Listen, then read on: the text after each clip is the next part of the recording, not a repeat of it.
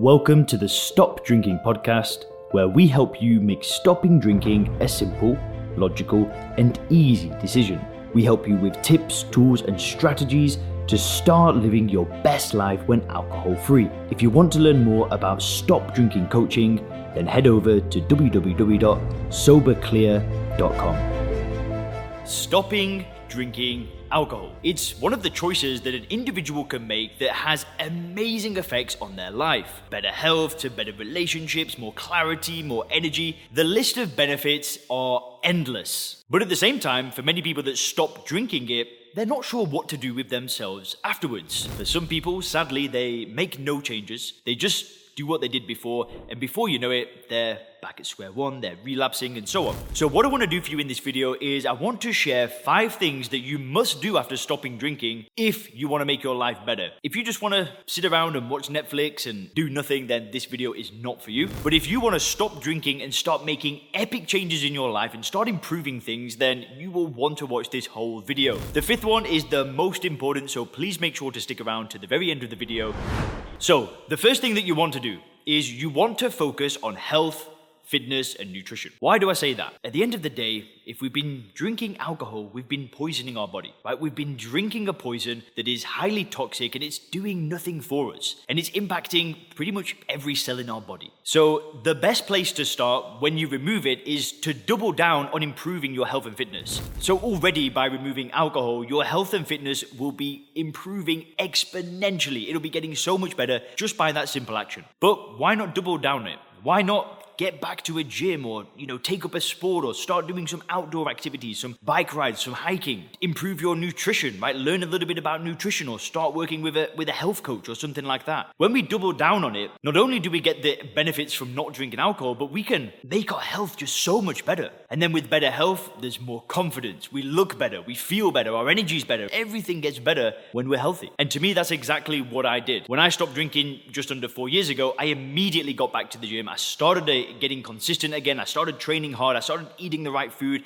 I started hydrating, and I really made that a priority in my life. And I've kept that for the past four years. It's one of those foundational things that I think that every non-drinker should prioritize, bar none. So, what a great place to start. Now, the second thing that you can do is you can really reconnect with your either your religion or just your spirituality. For some people, that might mean getting back to church or going back to a mosque or doing something like that. They might start praying again. But I know that not all of you are religious. For a lot of people, spirituality has got nothing to do with going to a church and praying. For some of you, that might just mean, you know, getting back into mindfulness and maybe doing some meditation. But why not make it a priority? Why not create some kind of ritual where every day, you know, the first 15 minutes of the day, you do something spiritual, like you meditate, you pray, you do some visualization. Maybe for some of you, it's just some yoga yoga. Spirituality can mean many different things for many different people. And whatever your version of spirituality is, I respect it. But when you're not drinking alcohol, it will deepen your spiritual practices. So carve out some time for that and really reconnect with your spirituality. The third thing is what you can do is you can create a 90 day sprint. Now, this is something that I did in, in, a, in a coaching program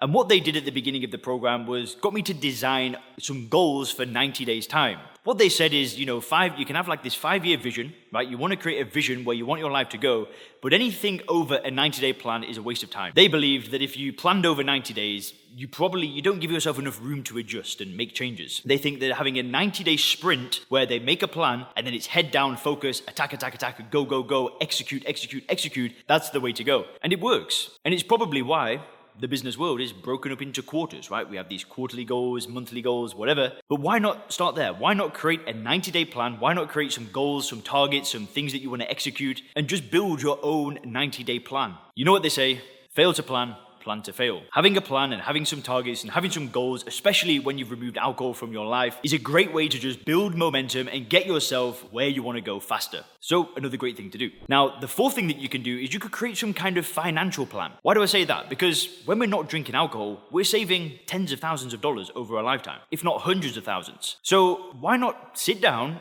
Think about how much you were spending on alcohol and then create some kind of financial plan of what to do with that money. Some of you, you might just want to save up for a new car or go on holiday. For some of you, you might want to put that money into some investments, into some real estate or into the stock market or whatever it is you want to invest in. But why not create a financial plan with the money that you will save from alcohol? Not only that, but then maybe what you can also do is think about all the extra time that you've got, all the extra energy you've got. What could you do to create more money in your life? How could you create more wealth? Maybe that means just pushing harder in your career and going for a promotion. Maybe for some of you, that's starting your own business, doing something on the side. Or if you've already got a business, maybe it's about doubling down. But why not create a financial plan? Because if you're not drinking alcohol, you're going to be saving so much money, but you're also going to have so much energy for new ideas, new creativity. So there we go. Create some targets for your financial life. And finally, the fifth thing that you can do is if all of this is a little bit too overwhelming, you're like, Leon, I'm just not ready to create these plans and do all this stuff. Well, here's a simple thing to apply. Just aim to get 1% better every single day. You do not need to change the world as soon as you stop drinking, right? I know sometimes we can want to do that. Sometimes we can stop drinking and our energy comes back and we get the confidence and we're like, but damn, our life's just not where we want it to be. We might feel like a million dollars, but our life just might not be exactly where we want it to be. So instead of trying to take on the world and just go, go, go, just focus on making your day a little bit better the next day. And the only way that you can really do this is reflecting on the previous day. It's looking at what went well and what could have been improved, and then the next day just making some changes and executing. So, a good thing to do as part of improving 1% every day is that reflection. It's that journaling. It's, it's reflecting on the day